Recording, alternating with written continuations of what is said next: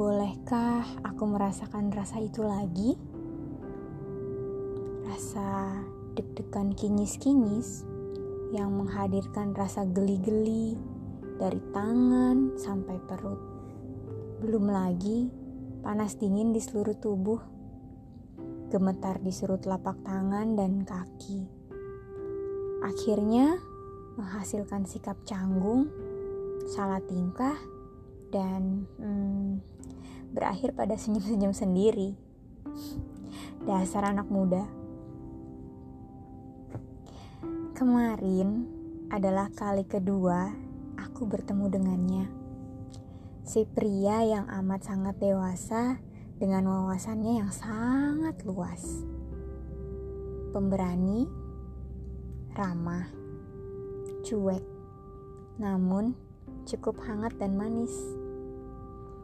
Hmm, si Koko, panggilanku untuknya.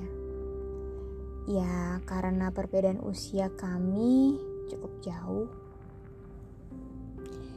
Senang bisa bertemu dengannya.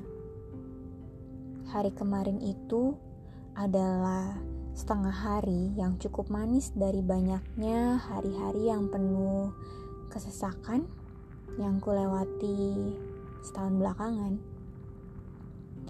Setidaknya kemarin, walau hanya sebentar, aku merasa sangat disayangi, didengarkan, dan dijaga oleh seseorang dalam hidupku.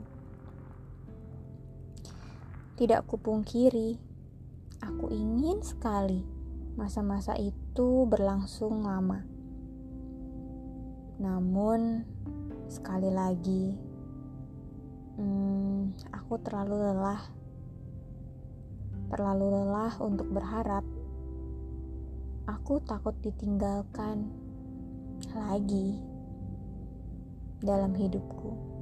Walaupun pada waktu sebelumnya aku yang memilih mundur dari hubunganku.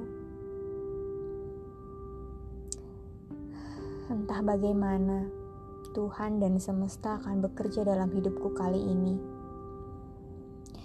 Aku memutuskan untuk berserah saja kepada mereka apa pun yang akan terjadi ke depan, maka terjadilah. Apa pun yang akan datang dan pergi, maka datang dan pergilah. Tapi, kalau aku boleh meminta, aku ingin seseorang ada di sampingku.